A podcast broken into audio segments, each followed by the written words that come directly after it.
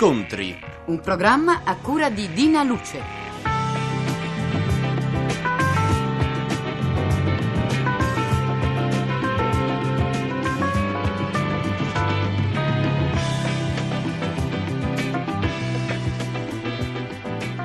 Cari amiche e cari amici, buongiorno e bentrovati tutti. L'incontro di oggi ha per protagonista Lando Buzzanca. L'ho raggiunto sul set di un film che stava girando in interni in una villa di Frascati, arredata per l'occasione come una villa siciliana, mm, forse della fine dell'Ottocento, dei primi del Novecento. E l'ho intervistato in una pausa, eh, indossava Buzzanca soltanto un accappatoio bianco, eh, abbastanza corto, scarpe da tennis slacciate e calze eh, di lana abbastanza grossa, quanto bastava per non prendere la polmonite perché faceva abbastanza freddo, ma eh, stava girando un film di un certo tipo e quindi l'accappatoio gli serviva per ripararsi nella pausa.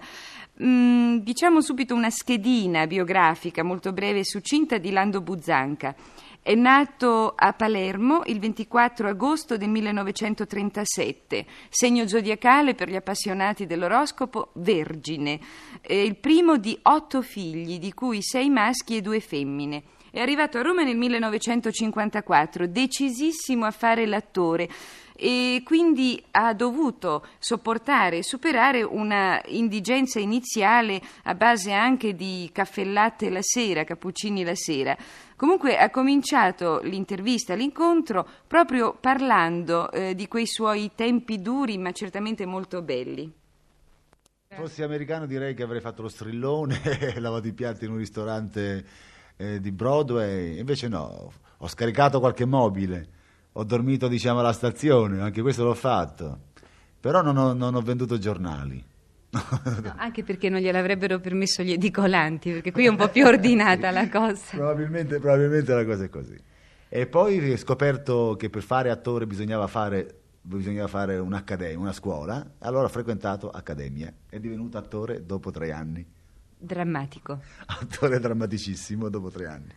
Ha interpretato qualche ruolo drammatico? Sì, sì, è inutile che mi guarda questa faccia così. Ho fatto un ruolo drammaticissimo ai Satiri, proprio al, dopo l'accademia, assieme a un gruppo di nostri, a un gruppo di compagni, capeggiati da Mino Bellei, che aveva scritto un drammone, e facevo un uomo che era malato, che aveva la spina dorsale rotta e eh, viveva un dramma, e per cui ero un personaggio tragicissimo. E ha fatto piangere. E facevo piangere, non so il motivo per cui... Io credo di, di fare, che facevo piangere perché eh, ero nel personaggio giusto. Non credo, spero di non aver fatto piangere per, come attore, nel senso che... Questo può essere accaduto in seguito. Andiamo avanti con la schedina. Sposato con due figli. Sposato da quanto Sì. tempo? Figli, età. Sì, sposato dal 57, per cui c'è un figlio di 17 anni, di 17 anni e un figlio di 11. Mario di 17 e Massimiliano, di ah, Massimiliano Maria di 11. Si offende molto che non vuole essere chiamato Massimiliano Maria. E lei perché lo fa, Eh, scusi? perché è bello, perché Massimiliano Maria Buzzanca suona bene, MM Buzzanca suona bene. Sì, è solenne così. Dunque, Lando Buzzanca eh, l'ho intervistato sul set di Bello come un arcangelo. Mi spieghi, bello come un arcangelo, un po' conto, presuntuoso. sì. Mi rendo conto delle sue necessità, delle necessità degli ascoltatori.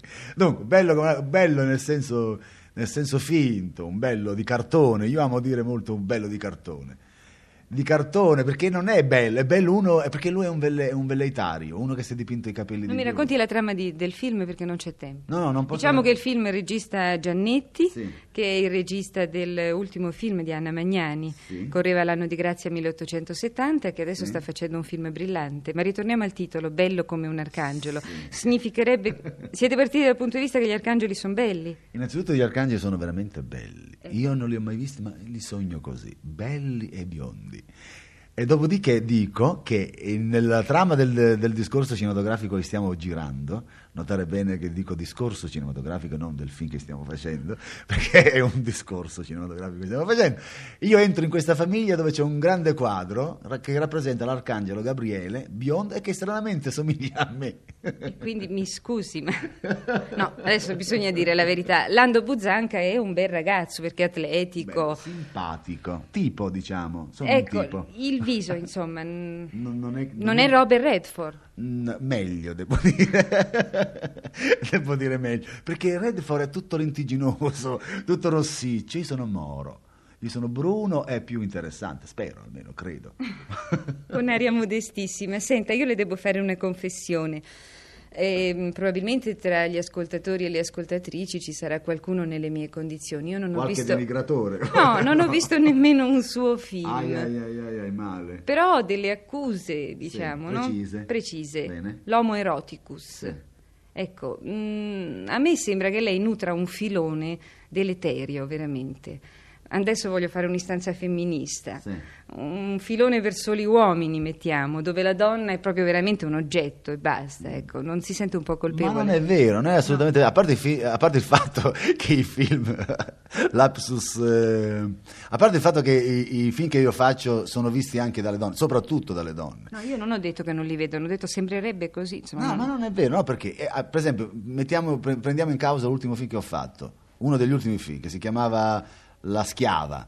È un film femminista, rappresenta l'uomo, l'idiota, che si stanca della moglie, si stanca dell'amante, va cercando, va cercando chissà cosa, scopre, dice che, il- che la, la schiava rappresenta proprio il, il non plus ultra e la, la meta agognata per un uomo e si, si- va in, in un paese sottosviluppato del Sud America, compra una schiava, se la porta, se la porta a casa e poi niente, si, si- si scoccia pure di sta schiava. È l'uomo che è stupido. È la figura del, del- del cretino, la figura, del- la figura inumana, ce la fa l'uomo, non certo la donna. Quindi lei È un respinge. femminista. Quindi lei res- adesso chiudiamo l'istanza femminista e respinge l'accusa di nutrire un filone cinematografico così proprio soltanto di eh, divertimento epidermico. Ma assolutamente, io, io non, non- non- voglio essere un cattedratico, non penso di essere un cattedratico, uno che, uno che fa il pedagogo, però i miei personaggi sono, sono personaggi che messi all'indice. Cioè, io racconto di gente che non bisogna, eh, non bisogna mh, assimilare, che, non bisogna, che so- che bisogna eh, già respingere a, a priori. Cioè, un, un prototipo che, che deve, deve- deve stare sempre davanti al. l'immagine di questo prototipo deve sempre stare davanti, davanti a noi come un, un- un- un esempio da, da non trattare, da, da- da non. ehm, Da non seguire. Da non seguire assolutamente. È talmente infervorato che... Eh sì, non riesco a trovare la parola giusta. Ma comunque bisogna dire, eh, devo dire la verità, che eh, parlando con Buzzanca fuori dell'intervista, io ho avuto così, una ho provato una certa sorpresa, perché eh, gli ho sentito fare dei discorsi molto, molto seri contro un certo tipo di filone cinematografico e non me l'aspettavo. Sì, perché il filone, diciamo, erotico che, che- che- che- adesso si vede che sta in giro nei cinema italiani, nel- ma non solo nel cinema italiano, ma nel cinema mondiale, è un filone, è un filone ruffiano. Mi si permetta l'espressione, è un filone ruffiano perché con, eh, con l'erotismo si cerca di, accapa- di- di portare la gente al cinema, di rendere, cioè il pubblico, guardone, un guardone qualsiasi. Ma perché?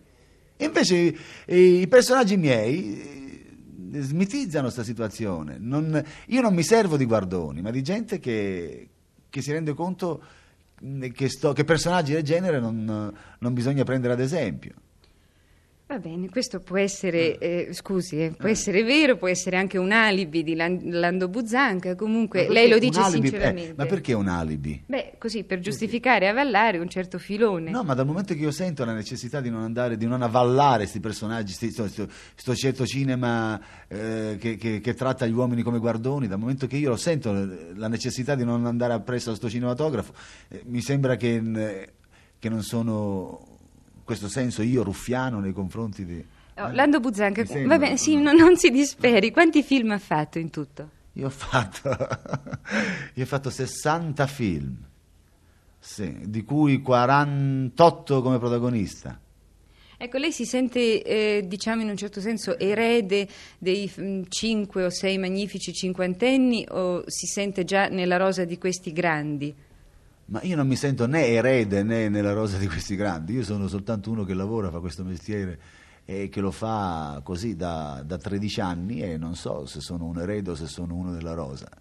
guadagno un, una cifra che mi soddisfa, sono venduto all'estero in maniera eclatante, in maniera veramente eclatante, e, e mi fa molto piacere. E se sono erede, se sono un emulo, se sono un, uno che fa parte della rosa di... Ma i cinque chi sono? Quanti, cinque, dunque, Vogliamo cominciamo a contare? contarli. Allora. Dunque, Sordi, Mm.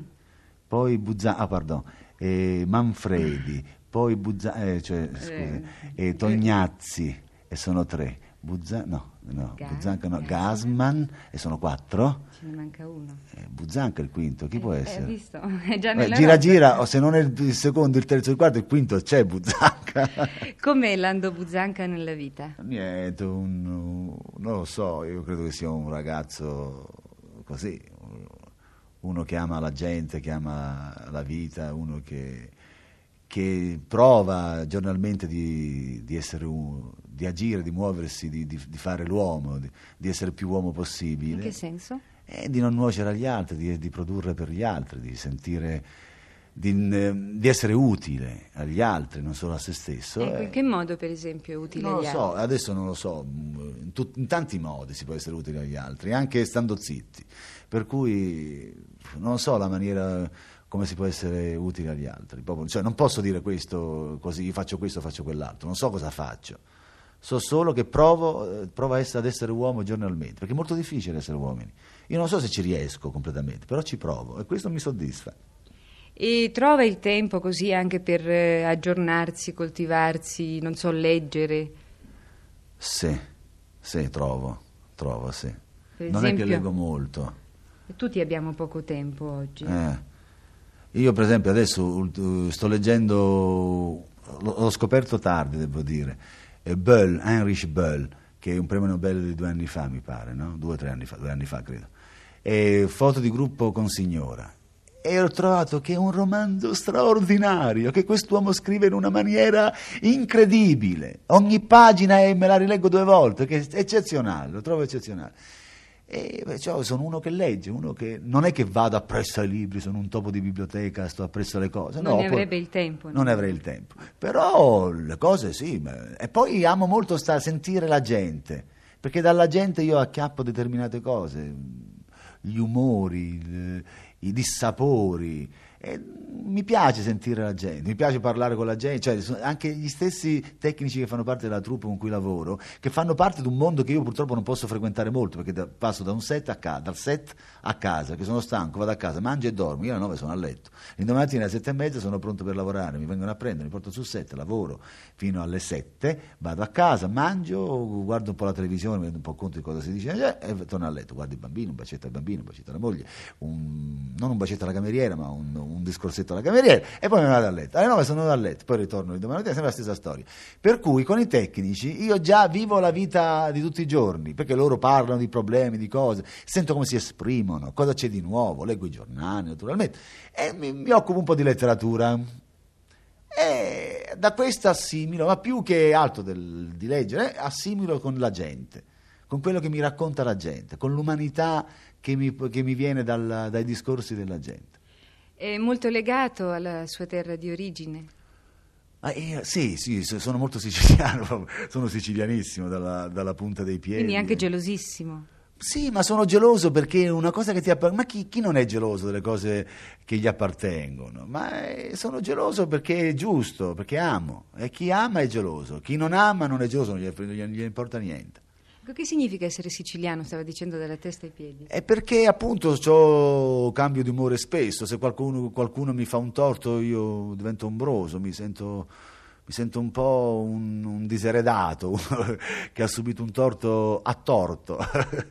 E che non- insomma, è così focoso, ho gli impeti, ho gli scatti da, dal- da- appunto da un momento di, di tristezza, un momento di abbandono così languido, diciamo, diciamo romanticamente, passo ad una euforia spagnola.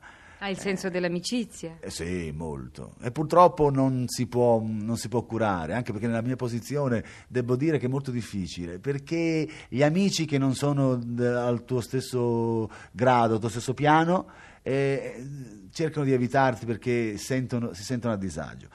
Eh, quelli che sono sul stesso piano mio non gliene importa niente di avere amicizie perché ognuno vive col suo ego, cioè se usciamo assieme, dato che abbiamo, siamo ugualmente popolari, non intende nessuno, né io né l'altro, intende rinunciare alla sua porzione di, diciamo, di, di popolarità, di affetto del pubblico. Allora le amicizie sono sempre un po' così, un po' È un vaghe. po' uno scotto che si paga al successo, questo, insieme al sonno, credo. Purtroppo, E a tante purtroppo. altre cose. Allora, buon lavoro, in bocca al lupo. Grazie, arrivederci.